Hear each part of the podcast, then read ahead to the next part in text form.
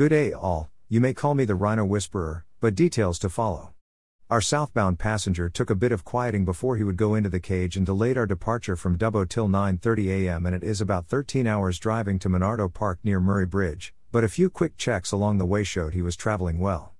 My human passenger has been at the Dubbo Zoo for twenty years and was required to accompany me to keep tabs and look after our male white rhino who was off to visit some new lady friends.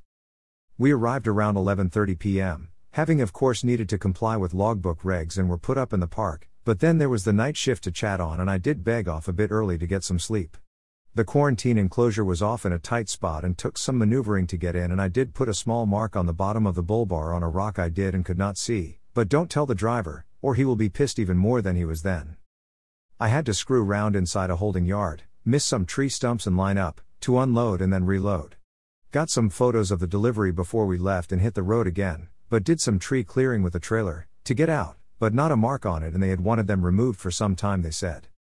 Another fairly quiet and simple trip and back into Dubbo late Tuesday and had arranged to sleep in the truck at the zoo, far too late to go home and had to be out again the next day.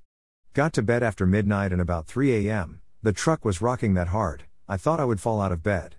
No one else about of course and I thought, I will either find a problem and have to start ringing zoo people, talk to the rhino and make it worse, or maybe, calm him down. He was rockin' and swayin', but seemed in one piece and we had a quick chat.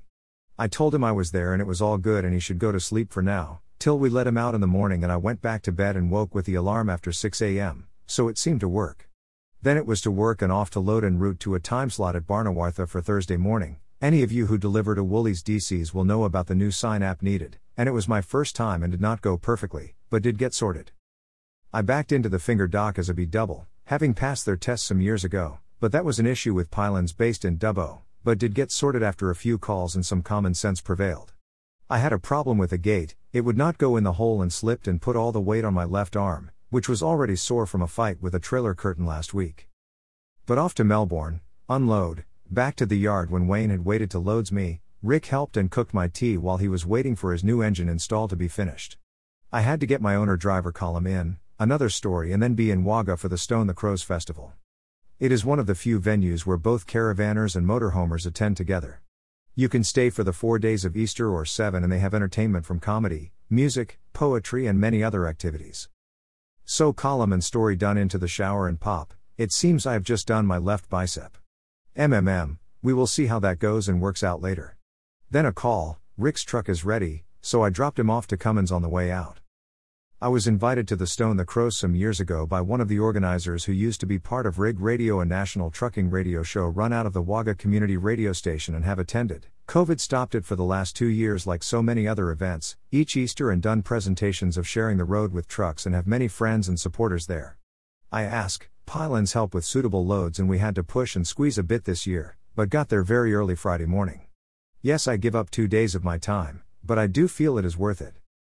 I did a one and a half hour presentation, including the sharing truck rest areas and caravans and road trains videos done with Stephen from Whiteline T V at three p m At eleven a m Saturday, I showed some photos and discussed my Churchill Fellowship trip, rest areas, Channel eighteen and many other issues, and on both days, had good questions, feedback, and after my talks, invited people to have a look inside the cab. I must say the fold-out steps on the K two hundred are a terrific help for this. Many RVers are getting on and whilst I am still happy to climb up and down, it is much safer for them with the steps and allows some who would not normally consider looking, a chance to do so safely. At the twenty seventeen Stone the Crows, a B-double amongst four hundred plus caravans and motorhomes. Numbers were down a bit on previous shows, but many attend this event each year and so I have already spoken and preached to many of those there, but still got questions, visits and comments, outside of my presentations.